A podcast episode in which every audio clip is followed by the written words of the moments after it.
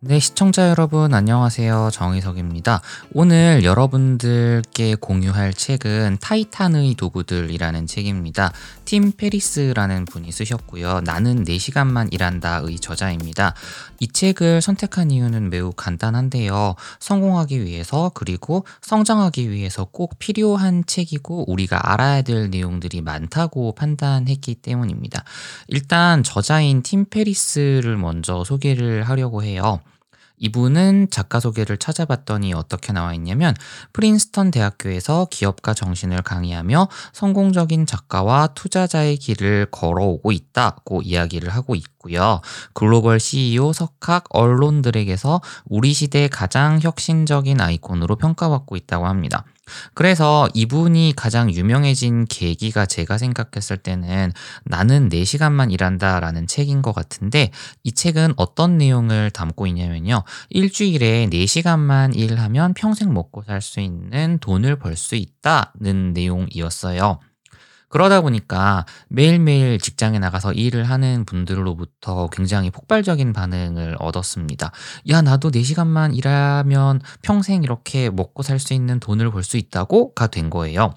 그 책을 나중에 제가 리뷰를 할지는 모르겠는데 핵심은 이겁니다. 시차와 환율 차익을 이용해서 노동력 외주는 굉장히 저가로 맡기고 그 다음에 본인이 돈은 또 해외에서 벌고 그리고 드롭시핑 서비스라든지 기타 여러 가지 서비스를 사용해서 내가 일을 하지 않더라도 자동으로 돌아갈 수 있는 시스템을 만들어라 라는 내용이었던 거예요. 그래서 그 내용을 어떻게 하면 자세히 달성할 수 있는 지를 나는 4시간만 일한다 라는 책에서 담고 있는데 우리나라에서 적용하기에는 조금 무리가 있습니다. 예를 들면 이분이 외주를 줄 때 인도 사람을 고용하세요 라든지 아니면 영어를 사용하지만 우리나라 그러니까 이분의 기준이면 미국이겠죠. 미국보다 더 급여가 낮은 지역의 사람들을 고용을 해서 효율을 높여라 이런 식으로 이야기를 하고 있거든요. 그리고 돈을 쓸 때는 미국보다 물가가 싼 지역에 가서 돈을 쓰는 거예요. 예를 들면 남미 같은 곳 있죠. 지금은 물론 위기 상황이기 때문에 그쪽에 가기가 좀 어려울 수는 있겠지만 그럼에도 이런 부분들을 잘 챙겨서 돈을 물가가 싼 곳에서 쓰고 물가가 높은 곳에서 돈을 버는 방식 그리고 우회주는 물가가 또 싼 곳의 사람들을 활용을 해서 생산 비용을 높이는 이런 시스템을 나는 4시간만 일한다라는 책에서 이야기를 하고 있거든요. 그래서 궁금하시다면 한번 살펴보시는 것도 도움이 될 것 같아요. 계속 저자 소개를 이어서 가면 이분은 뭐 패스트 컴퍼니, 포브스, 포춘이 선정한 우리 시대 최고의 젊은 혁신가들 중 한 명이라고 합니다. 그리고 이분이 팀 페리스 쇼라는 팟캐스트를 하고 있는데 3년 연속 애플 팟캐스트 방송 청취율 1위라고 해요. 그리고 1억 회 이상 다운로드를 최초로 돌파한 분이라고 합니다. 그러면 어마어마한 분이라는 건 우리가 부인할 수 없잖아요. 그럼 이분이 타이탄의 도구들이라는 책에서 어떤 이야기를 했는지 좀 알아보도록 할게요. 여기에서 얘기하는 타이탄이라 함은 사회적으로 그리고 세계적으로 성공한 비즈니스 구루들을 뜻한다고 저는 이해를 했어요. 그럼 이분들에게 어떤 습관이 있는지를 한번 좀 알아볼 텐데 제가 몇 가지 카테고리를 쪼갰습니다. 팟캐스트를 하면서 책의 내용을 순서대로 이야기하는 것보다는 특정 주제에 있는 내용들을 모아서 알려드리는 방식을 선호를 하고 있는데요. 일단은 이분이 이야기하고 있는 성공에 대한 것들이 몇 가지가 있어서 설명을 드려볼게요. 일단 첫 번째로 제가 인용한 문장을 좀 읽어드리겠습니다. 피터 틸은 자기 자신에게 그리고 다른 사람들에게 이렇게 묻는 것을 즐긴다. 만일 당신이 무엇인가에 도달하는데 10년이 걸리는 계획을 갖고 있다면 당신은 다음의 질문을 스스로에게 던져야 한다. 아니, 왜 이걸 6개월 안에는 해낼 수 없는 거지? 라는 거예요. 여기에서 이야기하는 피터 틸은 경영 구루죠. 제가 알고 있기로는 페이팔을 창업한 분으로 알고 있는데 이분이 Zero to One이라는 책도 쓰셨고 굉장히 유명한 저서입니다. 그래서 기회가 되면 읽어보시면 좋을 것 같은데요. 이 문장에서 이야기하고 있는 건 이거예요. 만약에 특정 목표를 달성하는데 걸리는 시간이 있는데 그 시간까지 왜 이걸 단축할 수 없는가라는 부분을 고민을 해봐야 된다는 겁니다. 시간을 단축할 수 있다는 거는 내 꿈이 더 빨라지는 거니까 당연히 좋은 거잖아요. 그러면 이 부분을 우리가 꼭 신경을 써야 되지 않을까라는 생각을 좀 해보는 거죠. 6개월 안에 할 수 있을 그런 세부 실행 지침들이 있잖아요. 그런데 그 지침을 쪼개서 아, 이건 다른 방식을 쓰면 시간을 조금 더 단축시킬 수 있으니까 이 방법으로 고민해 봐야지라고 여러 가지를 생각해 볼 수 있다는 거예요. 예를 들어서 제가 교육 사이트를 만들고 싶어요. 그러면은 보통 어떤 방식으로 진행을 하냐면 교육 자료를 만들고 교육 강의를 기획을 해야 되겠죠. 그리고 그 기획한 강의에 대해서 촬영을 하고 영상을 편집한 다음에 웹페이지를 만들어서 올릴 거예요. 이걸 만약에 한 명이 한다고 하면 그 사람이 물론 능력이 있는 분이긴 하겠지만 한 사람에게 허락된 시간은 하루에 24시간밖에 없단 말이에요. 이거는 능력이 아무리 좋은 사람이더라도 하루에 24시간 이상은 쓸 수가 없습니다. 그러면 저희가 선택할 수 있는 건 내 작업 중의 일부를 다른 사람들에게 넘길 수 있을까를 고민을 해볼 수가 있다는 거죠. 예를 들면 이런 거예요. 영상 편집을 나보다 조금 더 잘하는 사람들한테 맡기 고 돈을 조금 쓸까라는 고민을 할 수 있는 거고요. 웹페이지는 내가 직접 만드는 것보다 이런 서비스를 제공할 수 있는 솔루션이 없을까라는 부분을 고민할 수 있고요. 강의 기획을 혼자서 하는 것보다는 조금 더 시간을 단축시키기 위해서 전문가분들의 자문을 얻어서 조금 더 편하게 기획을 해볼까라는 부분의 여러 가지로 고민을 할 수가 있다는 건데 이러한 고민 자체가 일상적으로 돌아가는 일 그리고 아무 생각 없이 세운 계획을 조금 더 플러스 시킬 수 있는 요소가 된다는 겁니다. 그래서 저도 가급적이면은 일정을 단축시킬 수 있는 방안을 고민을 하는데 이 목적이 단순히 일정을 단축시키는 게 아니라 이런 고민을 하면서 업무의 질 자체가 굉장히 올라가는 경험들을 하게 돼요. 그래서 이런 부분들을 꼭 어, 말씀을 드리고 싶었어요. 그래서 가장 먼저 이 부분을 인용을 했고요. 그리고 다음에 있는 거는 약간 마인드셋과 관련된 내용이긴 한데 그래도 좀 읽어봤으면 해서 인용을 해봤습니다. 이렇게 나와 있어요. 평균적으로 성공한 삶을 원한다면 많은 계획을 세울 필요가 없다. 문제가 생기는 걸 피하고 학교에 잘 다니고 마음에 드는 직장에 지원하면 된다. 하지만 뭔가 남다른 삶을 원한다면 선택 가능한 길은 두 가지다. 첫째, 특정한 한 분야에서 최고가 되는 것. 둘째, 두 가지 이상의 일에서 매우 뛰어난 능력을 발휘하는 것이다. 여기에서 매우 뛰어난 능력이라고 하면 25% 정도로 보시면 돼요. 상위 25%. 그런데 이 말을 누가 했냐면요. 그 스콧이라는 사람이 했습니다. 열정은 쓰레기다라는 책을 썼는데 이분이 딜버트라는 만화로 굉장히 유명하거든요. 직장인의 애환을 그린 4컷짜리 만화인데 이분이 만화가로서 상위 10% 혹은 뭐 상위 5% 안에 들어가는 그런 인물은 아니고요. 직장인으로서도 성공하지 못했는데 이 두 가지를 합쳐서 직장인의 애환을 그리는 만화를 그렸더니 사람들의 반응이 폭발적인 거예요. 오늘로 따지면은 우리나라의 미생 같은 것들을 4컷 만화로 계속 그렸다고 보시면 되는데 그런 경험을 통해서 이분이 하시는 이야기가 융합이라는 거예요. 여러 부분의 융합을 할 때 내가 상위 10% 안에 들 수 없을 경우에는 여러 가지 영역에서 최상위권이 아니더라도 어느 정도 수준 이상에 올라갔을 때 이 두 개 영역을 합치면 남들이 찾지 않는 새로운 영역에 내가 발길을 내디딜 수가 있으니까 그걸로 인해서 약간 독보적인 존재가 될 수 있다고 이야기를 하거든요. 그래서 이 내용을 정말 저는 말씀드리고 싶었는데 어, 팀 페리스 저자도 이 부분을 같이 우리에게 강조하고 있습니다. 그리고 아까 말씀드렸던 책 중에 열정은 쓰레기다라는 거 하고 피터 틸 나왔던 제로 투원 같은 경우에는 꼭 같이 읽어보시면 좋을 것 같아요. 이 책이 타이탄의 도구들이고 이 부분에 대해서 이야기를 하고 있지만 같이 읽으면 좋을 책도 어, 이런 의미에서 함께 알려드립니다. 그래서 이 스콧이라는 분에 대해서 이야기를 더 하면은 문장을 한번 좀 읽어볼게요. 스콧은 기회가 될 때마다 젊은이들에게 괜찮은 대중연설가가 되라고 조언한다. 연습만 꾸준히 하면 누구나 될 수 있기 때문이다. 자신이 갖고 있는 능력에 이 연습으로 얻은 재능까지 보태지면 어느 날 갑자기 한 가지 기술만 가진 사람들의 리더가 될 수도 있다라는 건데요. 여기서 이야기하는 대중연설가라는 직위는 저는 모든 분들이 눈여겨봐야 될 태도라고 생각을 합니다. 이 대중 연설가라는 거는 단순히 연설만 하는 사람이 아니라 프리젠테이션을 하는 사람일 수도 있고요. 아니면 회사 내에서 발표를 해야 되는 사람일 수도 있고요. 아니면 내 제안을 누군가에게 제안해서 던지는 상황으로 오기도 해요.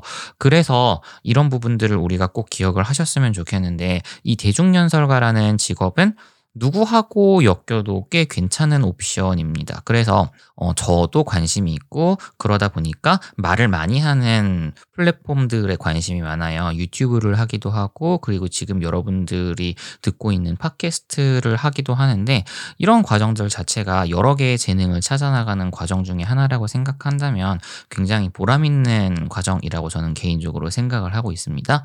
그래서 성공과 관련된 부분을 짧게 좀 이야기를 했는데 그 다음으로 이분이 이야기하고 있는 건 습관에 대한 부분이 있고 아이디어 산출에 대한 부분이 있고 어, 성공 원칙이라는 부분에 대한 게 있고 글쓰기라는 게 있어요.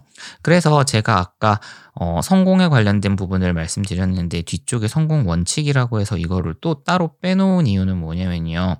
어, 이거는 우리가 따로 알아둘 필요가 있다라는 생각이기도 했고, 그리고, 어, 얘기해야 될 부분이 이 부분은 약간 결이 달라요. 그래서 이 부분을 좀 참조해 주시면 좋을 것 같고요.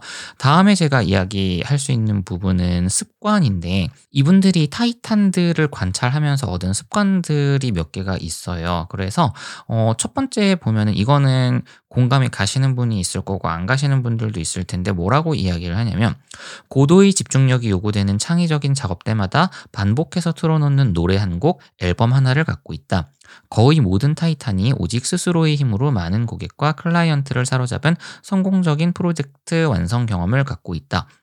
예를 들어서 노래 같은 경우에는 저는 이분들만큼 성공한 타이탄은 아니지만 저에게도 습관이 있어요. 음악을 듣는 습관인데 주로 락 음악을 많이 듣거든요. 대학 시절에 이런 음악들에 관심이 많아서 많이 연주하고 밴드 활동을 하다 보니까 락 장르의 음악이 너무 좋은 거예요. 그래서 일을 하다가도 락 음악을 많이 듣는데 이게 굉장히 좋은 게 뭐냐면 집중이 잘 안 되면은 이 음악이 굉장히 시끄럽게 들리는데 정말 눈을 딱 감고 몰입하고 집중하는 순간 이러한 음악들 자체가 아예 안 들리는 상황들이 생기기도 하거든요. 그러면 정말 제대로 몰입을 해서 일을 할 수 있고요. 이렇게 몰입을 하는 습관 내에서 프로젝트 성공 경험이 있다는 것도 이분들의 공통적인 특징이래요. 그러니까 작은 성공 경험들이 좀 누적됐다고 볼 수가 있는데 저의 경우에도 몰입하는 경험을 통해서 책을 굉장히 많이 썼 거든요. 10권 정도의 책을 썼는데 그 시간에 저는 개인적으로 다 몰입을 했다고 생각을 해요. 열심히 글귀에 집중하고 문장에 집중하고 손끝 타이핑에 집중하는 과정을 통해서 글을 잘 써냈다고 저는 생각을 하고 있습니다. 물론 성공하기까지 더 많은 과정이 필요하겠지만 작은 성공의 수준에서라도 이러한 경험이 있는 사람과 없는 사람은 굉장히 다르고요. 그리고 집중할 때 필요한 음악 같은 것들을 알아보시는 것도 저는 어, 나쁘지 않은 그런 태도라고 생각을 합니다. 그리고 두 번째로는 어떤 내용이냐면 굉장히 간단한 거예요. 이거 얘기하고 나서 저도 좀 어이가 없었는데 생각해보니까 제가 좀 해이해져 있고 퍼져 있을 때는 이거를 안 하고 있더라고요. 여기 보면은 이렇게 나와 있습니다. 오사마 빈 라덴 체포 작전을 성공적으로 진두지휘한 해군 제독 윌리엄 맥레이븐의 말을 듣고 나니 그냥 코웃음 칠 일이 아니었다. 그는 텍사스 대학교 졸업식에서 이렇게 연설했다. 뭐 이렇게 말했대요. 매일 아침 잠자리를 정돈한다는 건 그날의 첫 번째 과업을 달성했다는 뜻입니다. 작지만 뭔가 해냈다는 성취감이 자존감으로 이어집니다. 그리고 또 다른 일을 해내야겠다는 용기로 발전합니다. 하루를 마무리할 무렵이 되면 아침에 끝마친 간단한 일 하나가 수많은 과업 완료로 바뀌게 됩니다. 그렇게 살아가면서 우리는 깨닫게 됩니다. 인생에서는 이러한 사소한 일들이 얼마나 중요한지를 이렇게 적혀 있는데 이분이 이야기하는 습관은 그래서 아침에 일어나자마자 이불 개라는 거예요. 잠자리를 정리하라는 건데 이게 생각해보면 정말 별거 아닌 거지만 하루의 시작을 무언가를 완성하면서 시작한다는 큰 심리적인 의미가 있거든요. 이런 것들은 우리가 하루를 살면서 간단한 걸 했는데 완료할 수 있는 일들을 많이 만들어야지라는 성향으로 이어지고 그래서 하루가 끝날 때는 실제로 이런 것들이 많다는 내용들을 강조하고 있는 거죠. 이 내용은 다음에 제가 이야기할 부분하고 연결이 돼서 일단은 여기까지만 이야기하도록 할게요. 그리고 또 유사한 습관으로 이분이 얘기하는 게 뭐냐면 읽어드릴게요. 가장 중요하게 여기는 습관에 대해 묻는 내 질문에 1초의 망설임도 없이 매일 잠자리에 들기 전 하는 팔굽혀펴기 1회를 꼽았다. 그렇다. 딱 한 번이다. 그는 말한다. 아무리 늦게까지 일을 했더라도 또 세상이 아무리 어수선하더라도 팔굽혀펴기 한 번도 못할 만큼 힘들기는 불가능하다. 목표와 계획을 세울 때 가장 중요한 것은 변명의 여지를 없애는 것이다. 그래야 달성할 수 있다. 일단 쉽게 쉽게 습관이 들게 하는 것이 핵심이다. 라고 나와 있어요. 개인적으로 저는 운동을 좋아하는 편이 아닙니다. 매우 싫어하는데요. 팔굽혀펴기 한 번 정도는 할 수 있을 것 같은데 그것조차도 안 해서 약간 몸이 조금씩 조금씩 어, 지방이 늘어나고 있는 상황이긴 한데 이걸 보면서 저도 아, 팔굽혀펴기 한 번 해볼까라는 생각을 좀 해보게 됐어요. 이거는 쉽게 할 수 있는 일이라고 생각을 하거든요. 그런데 앞서 말씀드렸던 것처럼 이불을 개고 팔굽혀펴기 한 번 하는 거는 이런 것들로 이어집니다. 자연스럽게 다음 주제인 목표 설정과 아이디어에 대한 부분으로 이야기 이야기를 할 건데요.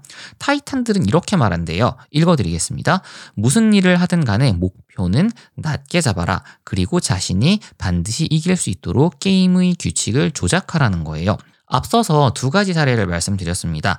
팔굽혀펴기 한 번 하는 것과 잠자리를 정돈하는 거, 이불 개는 거죠. 그런데 이거는 정말 누구나 1분 안에 쉽게 할 수 있는 목표잖아요. 그런데 이걸 하는 것 자체가 중요한 게 아니라 이거를 해서 성공했다는 경험을 얻는 거가 중요하다는 거예요. 내가 이거 간단하지만 했으니까 어, 정말 어려운 일이 아니면 성공할 수 있겠구나라는 생각을 갖도록 한다는 거죠. 그래서 목표를 낮게 잡고 낮게 잡은 목표를 계속해서 달성하는 성공 경험이 누적이 되면은 어려운 일도 쉽게 도전할 수 있게 됩니다. 이 부분이 굉장히 중요하고요. 그래서 아이디어를 떠올릴 때도 이 법칙이 적용이 돼요.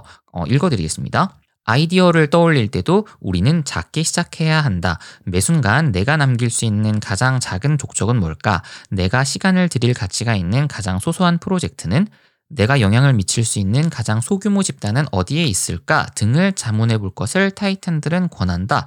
가장 작은 것은 달성하기가 쉽기 때문이다 라고 나와 있어요.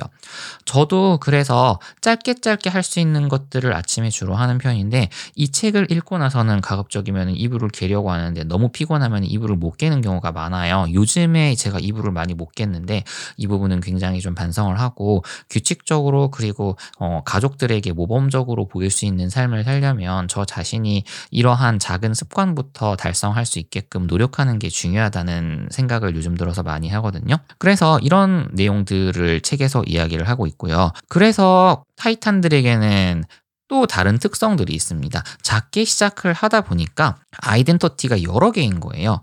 쉽게 시작할 수 있는 취미에서 시작을 했다가 어 이게 돈이 되네 라는 생각을 하는 순간 이게 비즈니스로 연결이 되는 경우가 많았던 것 같아요. 책에서도 이렇게 나와 있는데 앞서서 얘기했던 페이팔의 창업자인 피터 틸인데 피터 틸은 덧붙인다. 큰 성공을 거둔 사람들을 보라. 그들은 창업가이자 투자자이자 작가이자 크리에이터이자 아티스트다. 한 우물을 판 사람이 아니라는 뜻이다. 경쟁심을 버려야 한다. 대부분의 사람들이 경쟁에서 승리하는 것이 성공이라고 합의하는 것을 깨라. 성공은 아주 극소수의 사람만 동의할 것 같은 진실을 손에 넣는 것이다. 라고 나와 있는데요. 앞서서 열정은 쓰레기다라는 책의 저자인 스콧의 이야기를 제가 했습니다. 25% 안에 드는 두 개의 전문 영역을 갖추라고 이야기를 했잖아요. 그 면에서 타이탄들도 여러 개의 아이덴터티가 있다는 건 사실은 우리가 주목해 볼 필요가 있습니다. 제가 이 팟캐스트를 하면서 책을 굉장히 자세히 살펴보고 있는데 그 책을 살피면서 느끼는 거는 정말 성공한 사람들이 이야기하는 공통적인 요소들은 몇 가지 안 된다는 거예요. 이런 부분들을 살펴보면은 앞서서 얘기했던 일을 할 때 목표를 낮게 잡고 작게 시작하라는 내용이 있고요. 여러 개의 걸쳐진 취미 생활이나 아니면 활동들을 하면서 사업 기회를 창의적으로 마련하라는 건데 여기에서도 그렇게 이야기를 하고 있는 거죠. 피터 틸이 덧붙였을 때 성공한 사람들이 창업가이기도 하고 투자가이기도 하고 작가이기도 하고 뭐 여러 가지 아이덴티티가 있다는 거예요. 이렇게 했을 경우에는 내가 평범한 사람보다 가져갈 수 있는 기회가 훨씬 많아진다는 거예요. 예를 들어서 특정 분야의 전문가인 직장인이 만약에 그 전문 분야에 대해서 누군가의 선택을 받아서 새로운 무언가를 할 수는 있을 것 같아요. 그런데 이 사람은 이거밖에 못하기 때문에 다른 부분에 있어서 누군가가 이분께 부탁하기가 굉장히 어렵습니다. 예를 들어서 제가 뭐 세무랑 경제 전문가인데 갑자기 유튜브 크리에이터를 같이 하시면 어떨까요? 라고 제안을 할 수는 없다는 거죠. 그런데 여러 가지에 걸쳐져 있고 어느 정도 이상의 레벨을 갖춘 사람에게는 제안할 수 있는 게 너무 많아지는 거예요. 그러면 이걸 통해서 이렇게 해볼까요? 이렇게 해볼까요? 하는 여러 가지에 사용할 수 있는 음식의 재료 수가 많아지는 거죠. 그러면 당연히 할 수 있는 음식의 가지수도 늘어날 거잖아요. 그러니까 기회도 많아지고 기회가 많아지면 성공할 가능성도 당연히 높아질 수밖에 없는 거죠. 이게 우리가 간과하고 있는 건데 그래서 여러 분야의 발목을 걸치면서 일정 수준 이상의 실력을 갖추는 건 굉장히 중요하거든요. 이거 안 하는 경우가 되게 많습니다. 왜냐면은 이렇게 하는 게 생각보다 쉽지는 않거든요. 어려워요. 아는 데 이거를 한다는 것 자체는 굉장히 의미가 있을 것 같습니다. 그 다음으로 제가 이야기할 수 있는 내용은 아이디어와 관련된 건데요. 여기 보면은 앞서 말씀드렸던 작은 성공하고도 관련이 있어서 인용한 부분을 좀 읽어드리겠습니다. 제임스를 비롯한 타이탄들의 아이디어 노트는 대부분 두 개의 단으로 나뉘어 있다. 한쪽 단에는 아이디어 목록을 기록한다. 다른 쪽 단에는 각각의 아이디어가 끌어가는 첫 번째 단계를 적어 놓는다. 이 첫 번째 단계의 기록이 중요하다. 첫 걸음을 떼는 순간 아이디어가 당신을 어디로 이끌어 줄지 몹시 흥미로워지기 때문이다.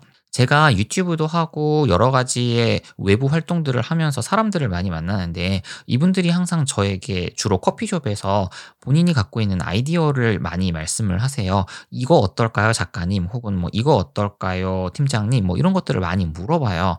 그런데 제가 생각했을 때 이 부분들이 의미가 있으려면 일단 실행을 해서 최소한의 결과가 있어야 되거든요. 예를 들면 흔히들 저희가 이야기하는 MVP라는 게 있는데 minimum viable product의 약자입니다. 최소로 기능할 수 있는 제품이거든요.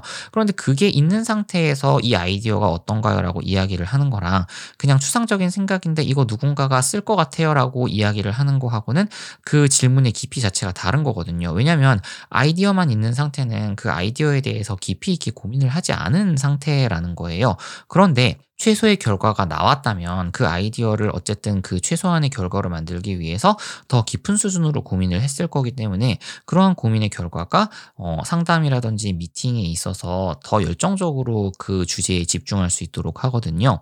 그래서 첫 번째 단계로 최소 실행할 수 있는 지침을 적어두는 거는 저는 이 책을 읽기 전까지는 몰랐다가 나중에 이 책을 읽고 제대로 공부를 하면서 아, 이렇게 하는 게 맞는 거구나 라고 생각을 하게 됐어요. 그리고 이 아이디어 노트와 관련해서 추가로 말씀드리고 싶은 부분이 있는데 읽어드리겠습니다. 타이탄들이 추천한 아이디어 작성 목록을 살펴보면 유난히 눈에 띄는 리스트가 하나 있다. 내가 아이디어를 보낼 수 있는 사람 10명이다. 이는 무슨 뜻일까? 세스가 명쾌한 답을 제시한다. 여기서 세스는 세스 고딘이라고 보랏빛소가 온다라는 책의 저자입니다. 사람들에게 보여주고픈 아이디어가 생겼다면 10명에게 말하고 보여주고 공유하라는 것이다. 이때 그 10명은 이미 당신을 신뢰하고 좋아하는 사람들이어야 한다라고 나와 있는데요. 이 세스 고딘은 매일매일 블로그에 글을 씁니다. 저도 RSS로 블로그 구독을 하고 있어서 이분이 글을 쓰면 매일매일 제 이메일로 그 내용이 돌아오거든요. 그러면은 그때 우리가 할 수 있는 건 이분의 아이디어를 받고 공감해 주는 건데 보통 블로그를 하는 분들이 본인만 갖고 있는 그런 네트워킹을 형성하기 위해서 많이 사용하는 수단이 이메일 구독자를 만드는 거예요. 그래서 이분들 같은 경우에도 내가 아이디어를 보낼 수 있는 사람을 만들려고 하는 건 단순히 아이디어를 전달하는 게 아니라 나중에 내가 비즈니스를 할 때 이렇게 나를 좋아해주고 나와 관계가 있는 사람들이 내 비즈니스를 응원할 수 있는 환경도 마련이 되거든요. 그래서 이거 정말 단순하게 생각할 게 아니라 일단 10명이 있는지를 먼저 생각을 해보셔야 되고요. 지인 포함해서. 그게 아니라면 이 10명 플러스 내 아이디어를 세상에 얼마나 많은 사람들이 받을 수 있는가라는 부분도 생각을 해야 되고요. 그리고 이 사람들이 얼마나 적극적으로 나에게 반응하는가라는 것도 생각을 해야 돼요. 그래서 서양에서는 이러한 단계를 sales funnel이라는 이름으로 부르기도 해요. 세일즈 깔때기라는 뜻인데 처음에 많은 사람들이 모였다가 그 사람들이 정말 진성 팬으로 변화되면서 결국에는 내 구매자가 되는 과정을 깔때기의 형식을 빌어서 설명한 이론인데 이게 사실은 아이디어를 전파하는 것에서부터 시작을 하는 건데 그래서 사람들이 블로그에 글 쓰는 걸 강조하는 거죠. 왜냐면 블로그에 글을 쓰면 하루에 10명이라도 20명이라도 30명이라도 내가 글을 쓰는 걸 누군가가 볼 거잖아요. 그렇죠? 여기에 구독자까지 있으면 더 많은 사람들이 내 글을 볼 수가 있기 때문에 이런 내용들은 굉장히 중요하다고 볼 수가 있습니다. 예를 들어서 저도요. 이메일 솔루션을 사용을 하고 있는데 구독자가 약 한 4천 명 가량이 있어요. 물론 제가 이거를 이메일을 보낸다고 해서 다 보는 건 아닙니다. 보통 20에서 25% 정도가 여는데 일반 기업에서 스팸으로 광고 메일을 보냈을 때는 오픈율이 5% 미만인데 저는 25%면 그래도 감사하게도 되게 높은 수치인 것 같아요. 그러면 4천 명에 25%면 몇 명일까요? 4분의 1이니까 약 1000명 정도 되죠. 그러니까 제가 메일을 보내면 1000명 정도의 사람이 제 아이디어를 접하는 거예요. 물론 그 아이디어에 공감할 수도 있고 메일을 열어놓고 그냥 바로 읽음 표시하고 처리할 수도 있고 하지만 어쨌든 1000명에게 내 아이디어를 전달을 할 수 있고요.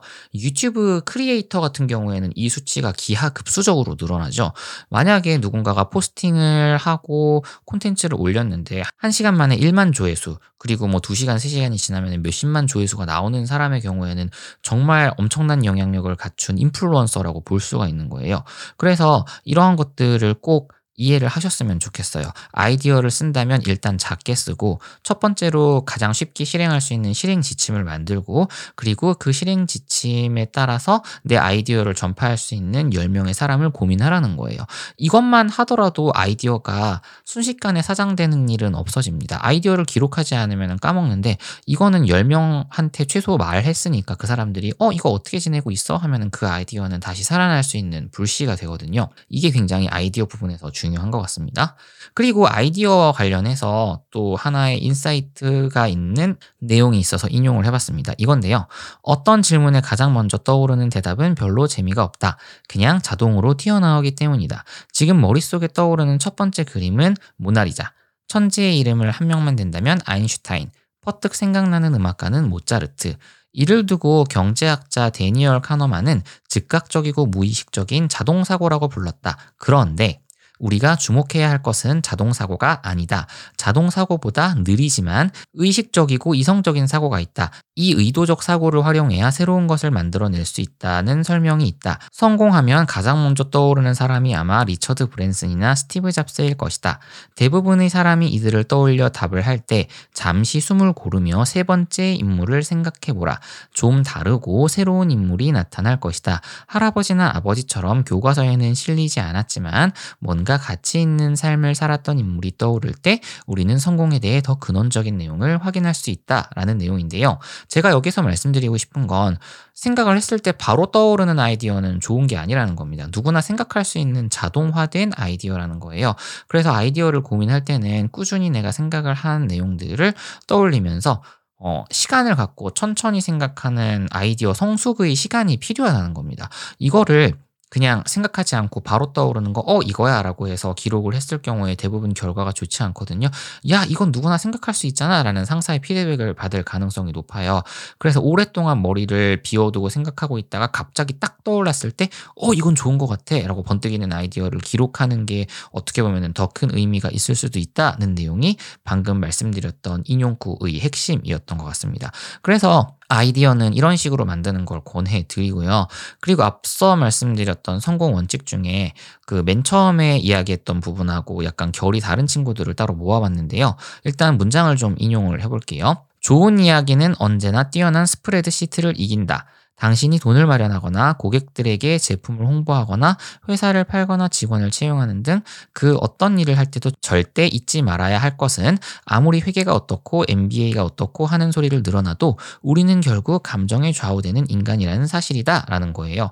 저희가 숫자를 기반으로 해서 사람들을 끌어모으는 마케팅이 온라인에서 많이 진행이 되고 있습니다. 예를 들면 내가 광고를 했을 때 1000명에게 노출이 돼. 그러면 그 1000명 중에서 몇 명이 클릭을 해서 들어오겠지? 라는 계산을 해볼 수가 있죠. 그리고 그렇게 클릭한 인원 중에서 만약에 100명이 클릭을 했는데 한 명 정도는 구매를 할 수 있겠지? 그러면 이 정도가 됐을 때 매출 규모는 어느 정도일까라는 것들을 거꾸로 계산을 할 수가 있는데 이거는 정말 숫자로서 광고 시스템을 바라본 거고 사람들의 마음은 이렇게 숫자나 이성적으로 움직이지 않는다는 겁니다.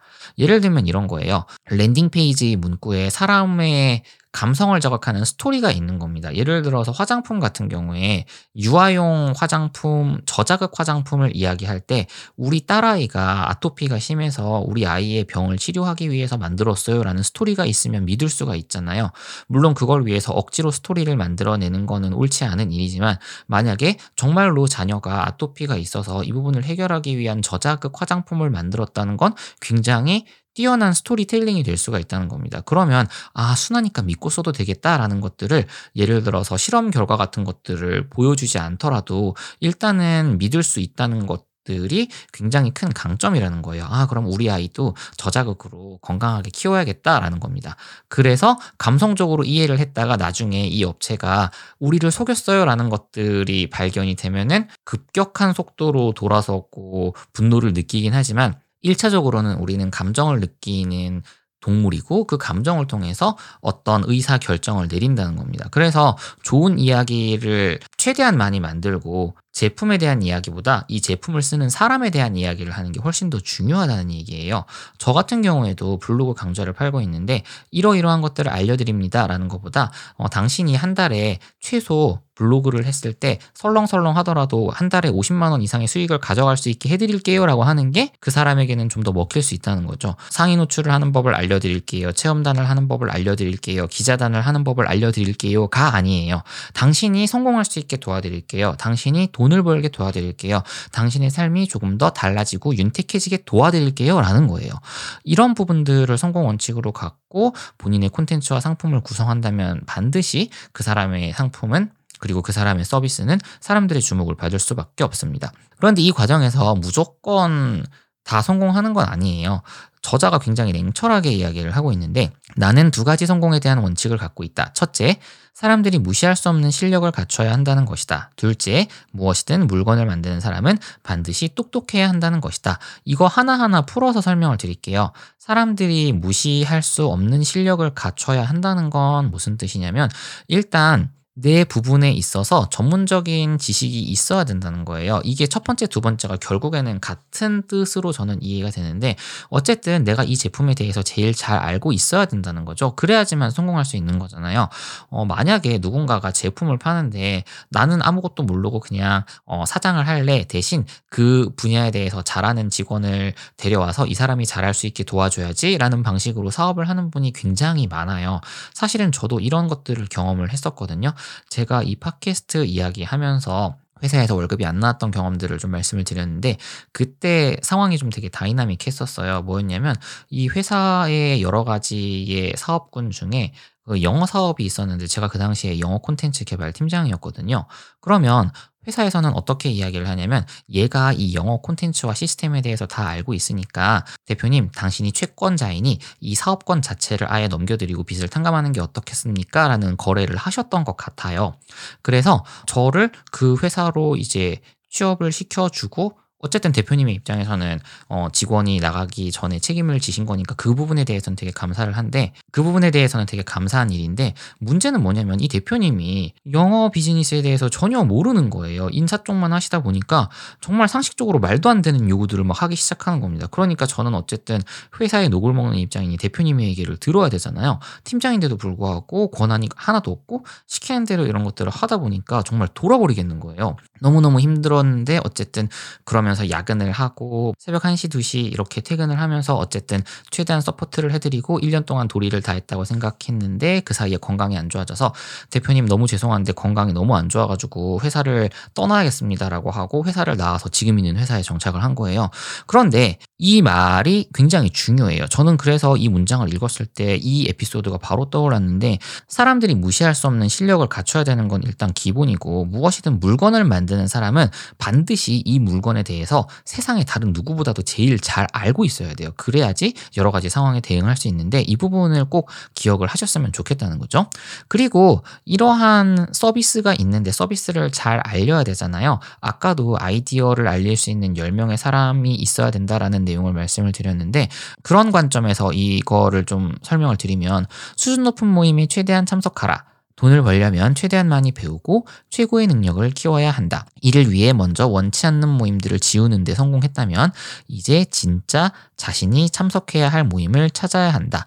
초대받지 않았지만 내가 가고 싶은 모임엔 최대한 참석해서 어떻게 하면 그 자리에 있는 사람들에게 도움이 될지 방법을 찾아야 된다라는 건데요. 제가 지난 시간에 인맥 관리하는 부분에 대한 팟캐스트를 들려드린 적이 있는데 그때도 커뮤니티에 참석해서 내가 어떤 거를 기여할 수 있는지 이야기하라는 내용을 그리고 생각하라는 내용을 말씀을 드렸었어요. 여기에서도 마찬가지로 이야기를 하고 있는데 솔직히 저 진짜 소름 돋는 게 자기개발서 그리고 성공 그리고 N작과 관련된 비즈니스 책들을 찾아보는데 구루들이 진짜 다 똑같은 얘기를 해요. 가장 대표적인 게 작게 시작해야 된다. 모임을 참석을 해라. 내 아이디어를 많은 사람들에게 전파하고 아이디어를 전파하는데 최대한의 노력을 기울여라. 그리고 내가 이 제품보다 잘 알고 있어야 되고 스토리 위주의 이야기 이야기를 해야 된다라는 정말 누가 봤을 때는 천편일률적인 이야기를 하고 있는데 중요한 건 이 사람들이 이러한 천편일률적인 법칙을 가지고 다 성공했다는 거예요. 이런 부분 우리가 좀 고려를 해볼 수가 있는 거죠. 그래서 성공 원칙과 관련된 부분은 제가 이렇게 분리를 해서 첫 번째는 그냥 이 책에서 이야기하고 있는 부분 그리고 두 번째는 다른 책하고의 연계를 말씀을 드렸어요. 이걸 하고 싶어서 제가 두 개를 분리를 한 거고요. 그리고 마지막으로 이 내용도 엔잡을 하는 분들에게 모두 모두 모두 모두 강조가 되는 건데 글쓰기에 대한 내용이 있습니다. 빠르게 인용 부분 읽어드릴게요. 바야흐로 그 어느 때보다도 글로 사람들의 마음을 사고 설득하고 변화시키는 시대가 왔다. 글을 잘 쓰는 사람이 미래를 얻게 될 것이라는 매트의 말에 나 또한 전적으로 동의하는 바이다. 라고 나와 있고요. 그러면은 이 글쓰기라는 거 우리가 좀 잘 생각해 봐야 되는데 제가 글을 쓰면서 인생이 되게 많이 바뀌었어요. 책을 내면서 사람들이 좀 더 저를 주목하기 시작을 했고요. 블로그에 꾸준히 글을 쓰면서 추가로 돈을 벌기 시작했고 이러한 시스템을 활용을 해서 강의도 하고 비즈니스도 하고 하고 기타 여러 가지의 어, 성장할 수 있는 기회들을 받을 수가 있었습니다. 만약에 제가 회사에서 그 당시에 영어 콘텐츠를 만드는 입장이었는데 그것만 한다고 가정했을 때는 이만큼의 큰 성장은 아마 없었을 것 같은 거예요. 정말 더 잘하고 싶고 더 성장하고 싶은 그런 욕심들이 글쓰기로 나타났고 그 글쓰기를 통해서 여러 가지의 파생 기회들이 생겼습니다. 유튜브도 만들고 뭐 팟캐스트도 지금처럼 하고요. 뭐 글도 쓰고 그리고 그러다 보니까 손으로 쓰는 게 귀찮아서 말로 받아쓰기로 글을 쓰는 상황까지 와서 지금은 콘텐츠 생산 활동이 너무너무 재밌고 여러 가지로 도움을 받고 있는데 어, 이 저자분들도 글쓰기가 굉장히 중요하다고 이야기를 하고 있고 제가 여태까지 책 여러 권을 리뷰를 했잖아요. 그 책에도 글쓰기가 중요하다 는 내용이 어디에나 있어요. 이거 꼭 기억을 하셔야 될 것 같아요. 왜냐하면 여러 사람이 이야기하는 건 반드시 이유가 있는 거거든요. 그래서 이제 글쓰기가 중요하다는 내용을 강조를 하는데 이게 읽어드리면 글쓰기는 무엇보다 연습을 요구한다. 어, 스콧은 주위의 비웃음에도 아랑곳하지 않고 여기서 스콧은 책에 나와 있는 인물인데 정말 자세하게 아시려면 책을 좀 읽어보는 걸 권해요. 일단 이 사람이 중요한 게 아니라 내용이 중요한 거니까 계속 읽어보겠습니다. 스콧은 주위의 비웃음에도 아랑곳하지 않고 목표가 아니라 체계를 갖추는 것에 집중함으로써 가능성이 낮은 지점, 연습을 하지 않는 작가에서 높은 지점, 연습을 많이 하고 사람들의 주목도 많이 받는 작가로 이동할 수 있었다. 그는 블로그 글쓰기를 통해 어떤 글이 가장 좋은 반응을 얻어내는지 꼼꼼하게 살폈다. 그에게 블로그란 일종 의 R&D 공간이었다. 그는 다양한 주제를 다양한 목소리와 각도에서 다루는 연습을 했다. 점점 늘어나는 그의 블로그 방문자들은 유머러스한 목소리, 화난 목소리, 사려 깊은 목소리, 분석적인 목소리, 반쯤 미친 목소리, 공격적인 목소리 등등이 언제 어떻게 활용돼야 효과를 발휘할지 탁월하게 알려주었다.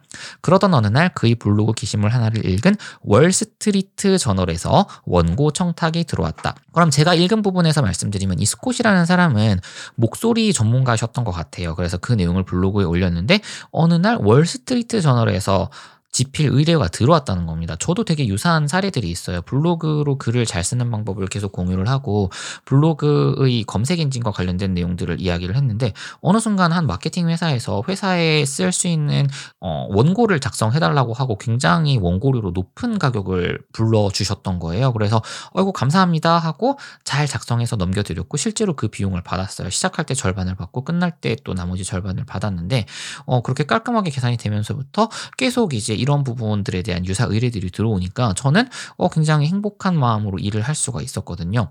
그래서 이러한 글쓰기 관련해서는 연습을 꾸준히 하는데 매일매일 쓰는 게 중요해요. 퀄리티는 낮더라도 매일매일 쓰면서 그 글을 리뷰하고 그 가운데서 더 개선할 수 있는 방법을 발견하는 게 훨씬 더 유용하게 쓰일 수 있는 전략입니다. 왜냐면 우리가 글 각 잡고 쓰잖아요. 진짜 못 써요. 각 잡고 쓸 때 제대로 된 글이 나온 적이 일단 저는 단 한 번도 없습니다. 각 잡고 글을 쓰잖아요. 그러면 5시간 동안 커서만 깜빡이는 그런 어처구니 없는 상황을 겪게 돼요. 제가 실제로 그랬어요. 없어요. 커피숍 가서 5시간 동안 글 한 줄도 못 썼습니다. 그래서 가족한테 굉장히 죄책감을 느끼면서 집에 들어갔던 적이 있어요. 그 당시에 책 원고를 쓴다고 어, 아내한테 아이를 맡기고 나왔었거든요. 한 살이었거든요. 그때 아이가. 그러니까 굉장히 저는 약간 어, 대역 죄인이 된 거겠죠. 그래서 이런 부분들 꼭 고려를 해보시는 게 좋을 것 같아요. 그리고 이제 이분들이 타이탄들이 글쓰기와 관련된 내용으로 또뭘 이야기를 하냐면 읽어드릴게요. 타이탄들은 생산성을 높이기 위해 일기를 쓰지 않는다. 좋은 아이디어를 찾거나 나중에 출판할 수 있는 메모를 저장하기 위한 것도 아니다. 일기장의 모든 페이지는 다른 누구도 아닌 오직 나만을 위한 것이다.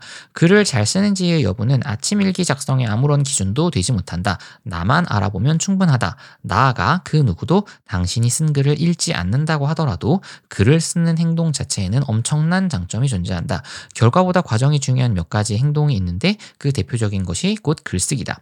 저는 이 의견에 100% 동의합니다. 물론 블로그 글쓰기를 할 때는 나 위주의 글을 쓰는 것보다 다른 사람들이 찾을 수 있는 정보성 글을 써야지 블로그가 수익화가 쉬워져요. 그런데 그렇다고 해서 내가 쓰는 글이 의미가 없느냐? 그건 아니거든요. 내가 글을 쓰면서 그 과정에서 했던 생각들 자체가 굉장히 소중하기 때문에 매일매일 시간을 들여서 글쓰기를 한다는 거는 우리에게 굉장히 큰 의미가 있다고 저는 생각을 하고 그렇기 때문에 이 내용들을 정말 많은 사람들에게 강조하고 권장하고 있습니다. 이런 것들 꼭 기억을 하셨으면 좋겠는 거죠. 네, 그래서 오늘은 타이탄의 도구들이라는 책으로 이야기할 수 있는 여러 가지의 것들을 말씀을 드렸어요. 이 책 제가 굉장히 일부만 발췌해서 말씀드렸는데도 벌써 40분 가까운 시간이 된 거잖아요. 그런데 이 40분이라는 시간에서 이야기할 수 없는 정말 정말 귀한 지식들이 이 책에 담겨 있기 때문에 개인적으로는 이 책을 꼭 다시 한번 읽어 보셨으면 좋겠다는 내용을 강조를 하고 싶어요. 네, 그래서 오늘은 전 여기까지 할 거고요. 다음 시간에 더 유익한 내용으로 여러분께 찾아뵐 수 있도록 하겠습니다. 네, 긴 시간 들어주셔서 감사드리고요. 저는 다음 시간에 인사드리겠습니다. 감사합니다. 안녕히 계세요. 안녕.